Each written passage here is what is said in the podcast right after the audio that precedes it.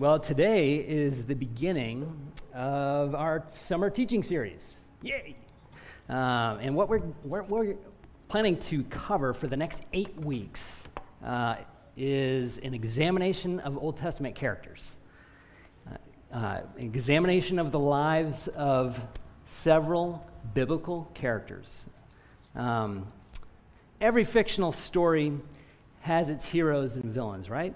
Good guys and bad guys Luke Skywalker, Emperor Palpatine, Harry Potter, and Voldemort, Superman, and Lex Luthor. I'm not a big Superman fan, but uh, just threw that out there. So, every hero has his or her flaws, their kryptonite, if you will, but where it counts, where it matters most, heroes are good guys and we root for them. We root for them because they represent our hope in the fight against evil, the fight over evil. And sometimes the way we read the stories of the Bible, especially episodes like David and Goliath, or Moses leading the people of Israel out of Egypt in, into the promised land, we can't help but be influenced by that same expectation of what a hero should be. We want them to be good, we want them to defeat evil. And so we have a tendency to color our characters based on our expectation. And, and when we do that, we, we get a kind of a bizarro David or a bizarro Moses, not a Moses or David that's real. It's very common to forget these, that these are real people facing real difficulties, real circumstances. So when we, when we read them more closely, you know, we find a mixed bag of good and evil residing in every character, or almost every character. Secondly, um, we, we have to recognize that the Old Testament is a very different, is very different from, say, uh, Greek literature. The Greeks loaded their histories, their true stories, and their fictions, fictional stories, with, uh, with a ton of detail. What a person looked like, the real motives behind their actions. And, and most of our modern novels and movies of today have a very similar feel, a similar level of detail. In other words, they, they don't leave you wondering. The Old Testament does just that. They leave you wondering. The Old Testament uh, purposely leaves uh, what seems like unfinished paintings. They leave gaps, they leave holes, they leave questions. Why? Because when they choose to share a detail, those details are very significant. For example, Esau. Remember Esau, the story of Jacob and Esau? Jacob was hairless, Esau was hairy. And the author included that detail because his hairiness showed his animal like um, character or his foolish character. Um, the, the name for Saul means the one asked for, meaning he, he was the, the first king of Israel that God very reluctantly gave, but the people asked for it. One biblical scholar put it this way The gaps left in biblical narratives are intentional so that with a few deft strokes, the biblical author engages the imagination of the reader to, to construct a picture that is more real than if he had filled in David or Abraham or Joseph's por- portrait with more detail. Minimal representation can give maximal illusion. In other words, they do a lot with a little space. Bottom line the Bible includes these character details to serve as a mirror. You've probably heard the, the old adage we don't read the Bible, the Bible reads me, the Bible reads us. I can't tell you the number of times i have been reading when I, when I stumble across a, a part where I just say, oh man, that is totally me. I'm totally seeing my, all my flaws and defects. in this story. As Tim Mackie with the Bible Project says, the real surprise is that God keeps working with them despite their failures. God keeps working with us despite our failures. Ultimately, God, God chose to give us the stories in a way that He did to make us hungry. Hungry for the only one, the only hero, the only author of our story, capital S. The one without any flaws, the one without any defects, Jesus Christ. So, with that as a little intro, a little preface, uh, we'll begin by looking at an early episode in the life of Abraham. In fact, this was, this was before God changed his name to Abraham. He was just Abram at the time, a, a name which means exalted father. So we, we first get introduced uh, to old Abe um, at the very end of Genesis 11. You don't have to go there, but there are a few key details. Number one, Abram married Sarai. Number two, Sarai was barren. She was unable to have children. Number three, Abram, Abram's dad, the patriarch, up and moves the whole family from this place called Ur of the Chaldeans uh, to a place called Canaan, only they didn't reach Canaan. They ended up in a place called Haran, and they settled there. So, um, oh, and the fourth thing we need to know from Genesis 11 is his father dies. So, with that, we'll pick up in Genesis 12 1 through 4, then skipping down to 9 through 20, and then reading the first verse of chapter 13. Okay?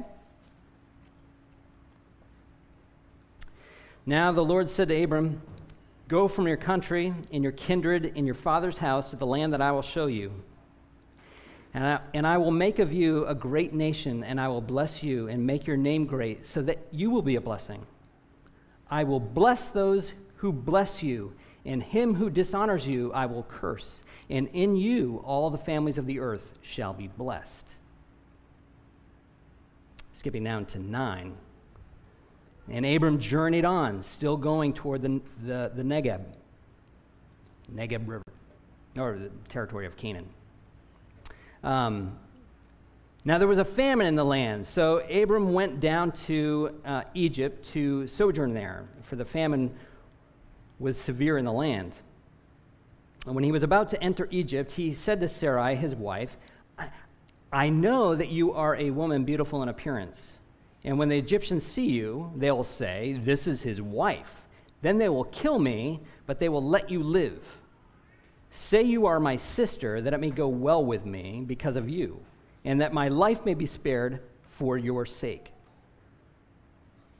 When Abram entered Egypt, the, the Egyptians saw that the woman was very beautiful. And when the princes of Pharaoh saw her, they praised her to Pharaoh. And the woman was taken into Pharaoh's house. And for her sake, he dealt well with Abram.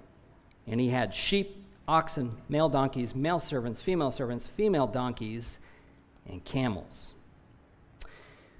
But the Lord afflicted Pharaoh and his house with great plagues because of Sarai, Abram's wife. So Pharaoh called Abram and said, What is this you have done to me? Why did you not tell me that she was your wife? Why did you say, She is my sister, so that I took her for my wife? Now then, here is your wife. Take her and go. And Pharaoh gave men orders concerning him, and they sent him away with his wife and all that he had. So Abram went from Egypt, he and his wife, and all that he had, and Lot with him, into the Negeb.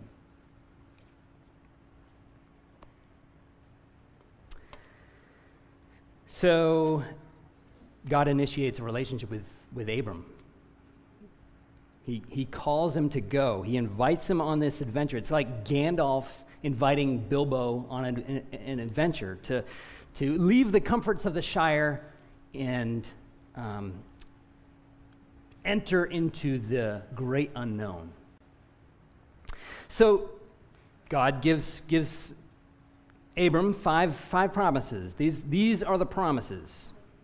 Notice how many times uh, the, the word will is present in here. So, number one, God promises land. To a land I will show you. In other words, God is promising to provide. You're leaving what is known, and it's scary to leave what's known.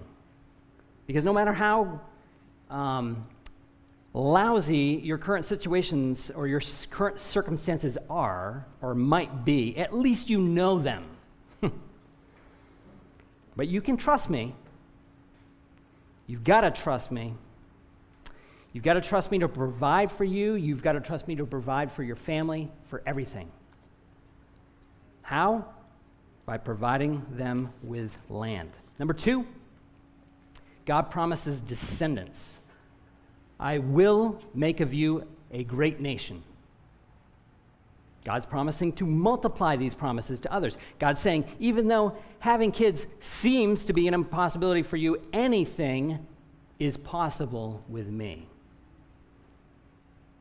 From you, Abram, exalted father, will become a new nation, a new people. Number three, God promises blessing.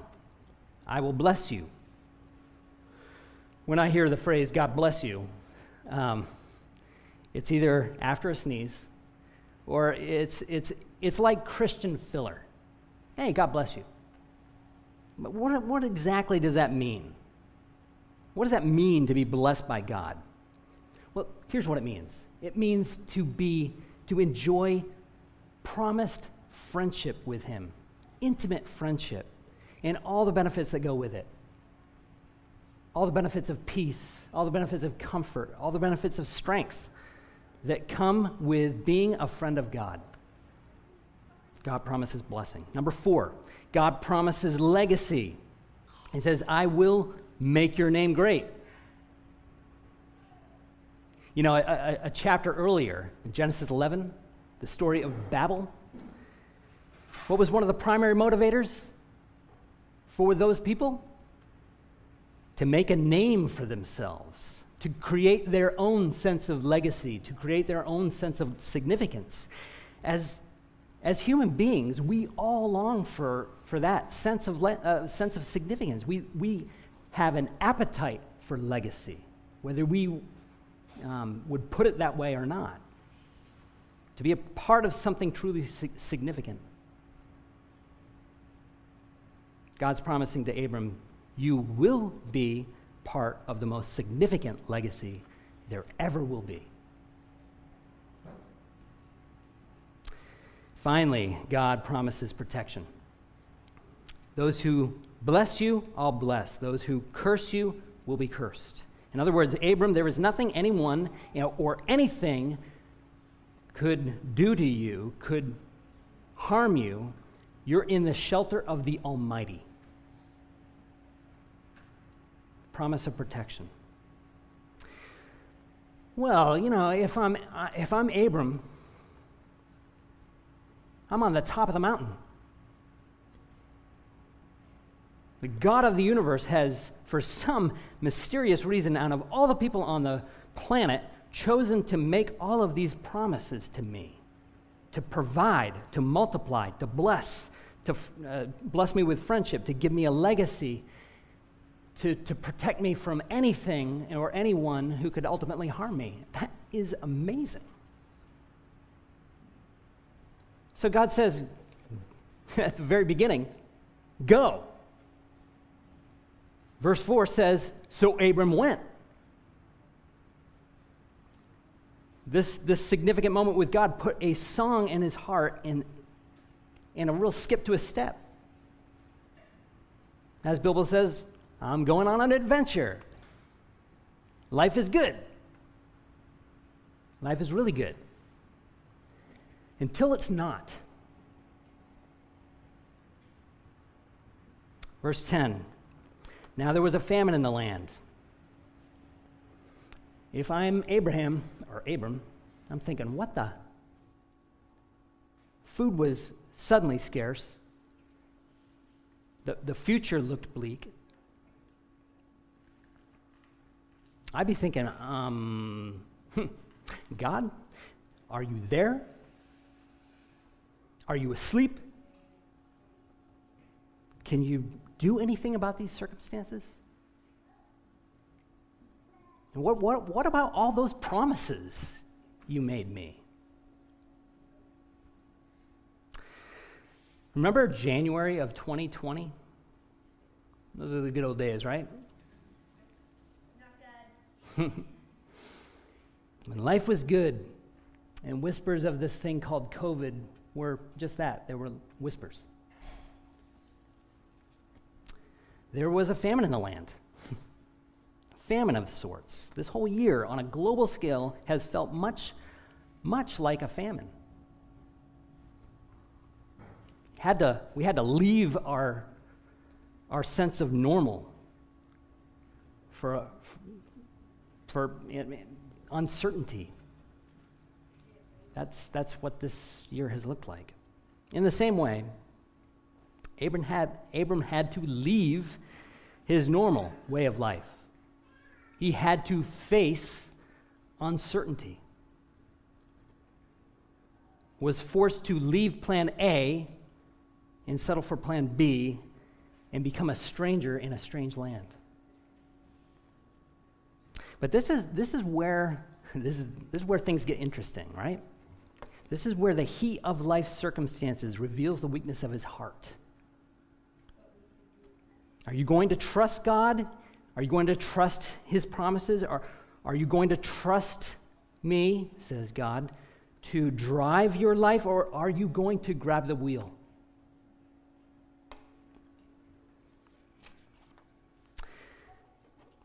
Verse 11 and thir- uh, through 13. I'll read again. When he was about to enter Egypt, he, had, he said to Sarai, his wife, I, I know that you are a, be- a woman beautiful in appearance. And when the Egyptians see you, they will say, This is his wife. Then they will kill me, but they will let you live. Say you are my sister, that it may go well with me because of you, and that my life may be spared for your sake. This is Abram grabbing the wheel. Uh, on the surface, you know, this looks like a black and white issue. Abram, Abram tells his wife to lie to Pharaoh for the sake of his own skin and hers. That was wrong.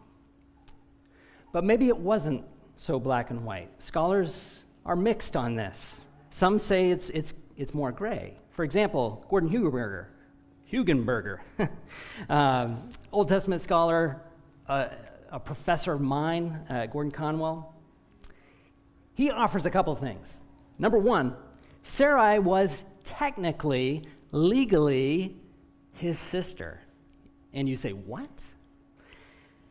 Um, Genesis 20, verse 12, the second time he uses this lie on another king, says, Besides, she is indeed my sister, the daughter of my father, though not the daughter of my mother, and she became my wife.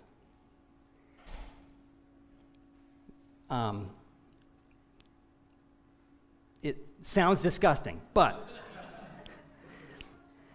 it was, it was very common in the ancient Near East for a father, when choosing a wife for his son, to also literally adopt the daughter in law as a daughter into his family for her protection.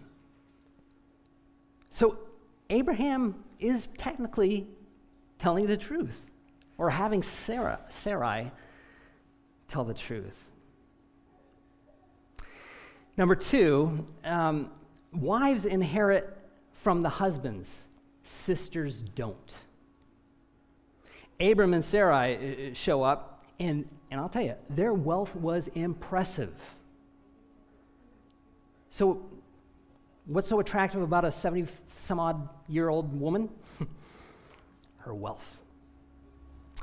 hundreds of servants, hundreds of livestock. As a wife, she would be the heir. Abram anticipates this. If they think you're my wife, this is no good for me. This is no good for anyone. They'll kill me. They'll take you as a wife and get the money. If we tell them, you're my sister, technicality, we'll both be spared. Remember the end of um, God's promise to Abram all the families of the earth shall be blessed.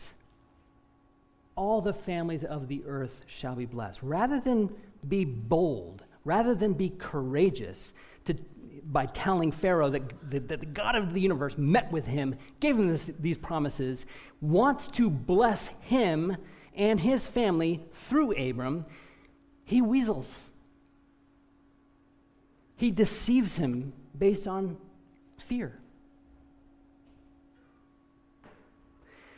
This is exactly what I mean by Scripture giving us a mixed bag of good and bad.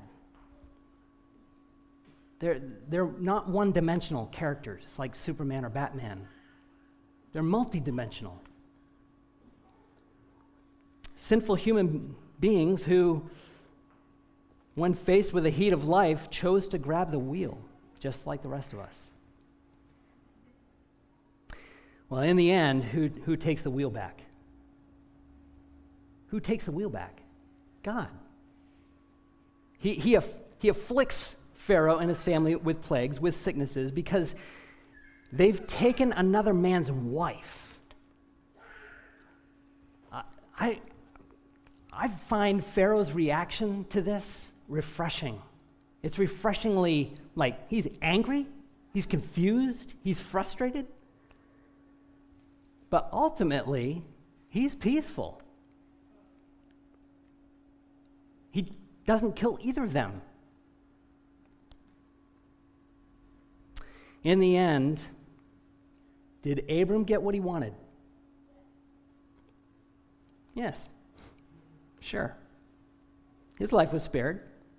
He got his wife back. But his protection came from God, not his deception. So, what he wanted came with a price. It cost him his dignity, it cost him his witness. Jesus talks about the, the cost of following him in Luke 9. Verses 57 and 58 say, As they were going along the road, someone said to him, I will follow you wherever you go. And Jesus said to him, Foxes have holes, and birds of the air have nests, but the Son of Man has nowhere to lay his head. Meaning,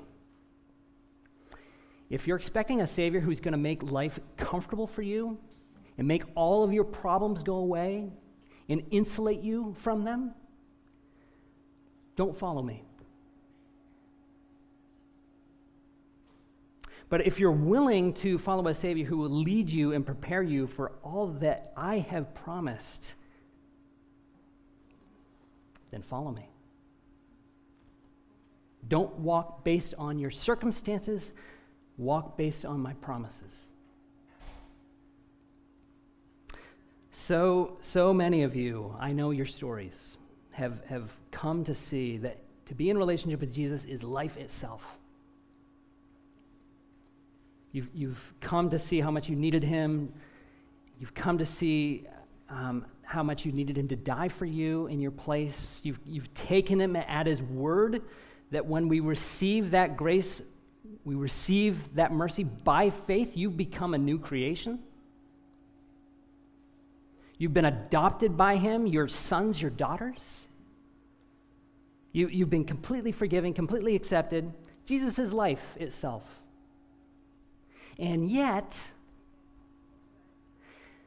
life in this world is still filled with pain, still filled with difficulty, still filled with struggles of all kinds strained relationships, financial insecurity, d- difficulties in parenting.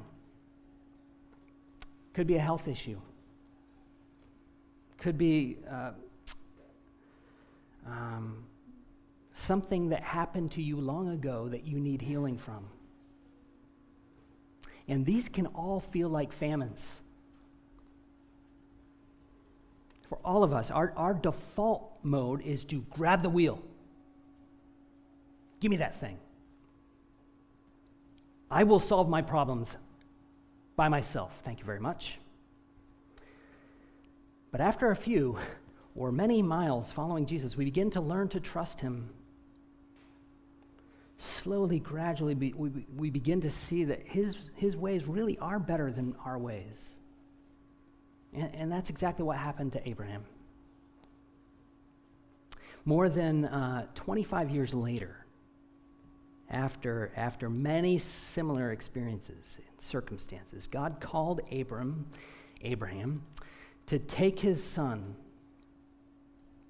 his only son, the, the son God had promised him, saddle a donkey, climb a mountain, and offer him as a sacrifice. I mean, can you imagine? 25 years of learning that God can and must be trusted. Abraham did just that. Abraham obeyed. As strange and even as repulsive as God's calling must have been, he listened to his voice, he obeyed his voice. Abraham was a new man. As a result of what? As re- his transformation was as a result of what? It's as a result of walking with him for those 25 years. In the end, as we all know, God, God provided a substitute so that Isaac wouldn't have to be sacrificed after all.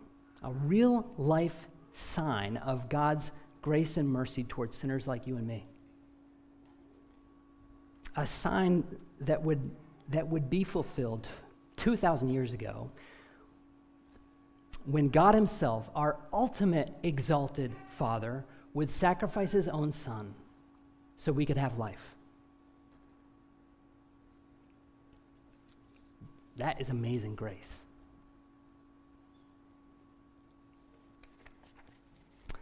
Paul, in, in much the same way, wrote, wrote these words in Colossians 3 1 to 2, which should be familiar to most of you. If then you have been raised with Christ, seek the things that are above, where Christ is, seated at the right hand of God. Set your mind on things that are above, not on things that are on earth. This is who you are in Christ. This is what Christ has done on your behalf for you. You have been bound to him, you've been glued to him. His future is your future. Therefore, fix your eyes on him and your future glory with him. So, just to wrap up with a few questions. What are, what are the problems you currently face? Both personally and as a family. What are the uncertainties? What are the issues? Name them. Um, number two, how have you personally experienced God walking with you through those circumstances? You feel like you're doing it alone? You feel like you're, you're grabbing the wheel? Share these.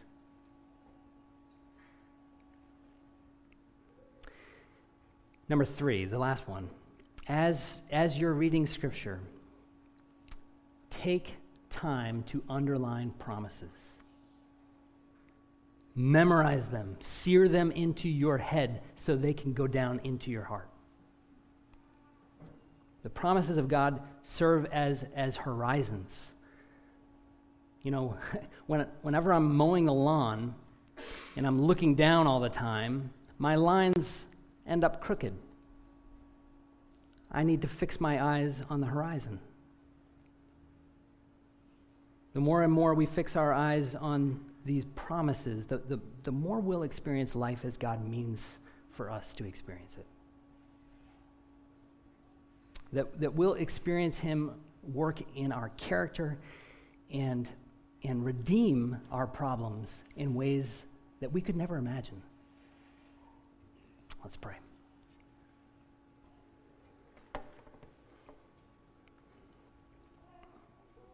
Father, thanks, thanks for not giving us a comic book story of super people to follow. Thanks instead for, for giving us a, a, real story about real people we can relate to. And that is truly life changing. They all serve as, as, as a mirror, displaying our flaws, displaying our tendencies. And in some ways, that's a huge comfort. But an even bigger comfort is the fact that you didn't leave us on your own, but took on flesh, showing us the path, dying in our place so that we could enjoy life with you now and forever. I'd ask that you would help us to help us to trust you and help us to trust in your promises.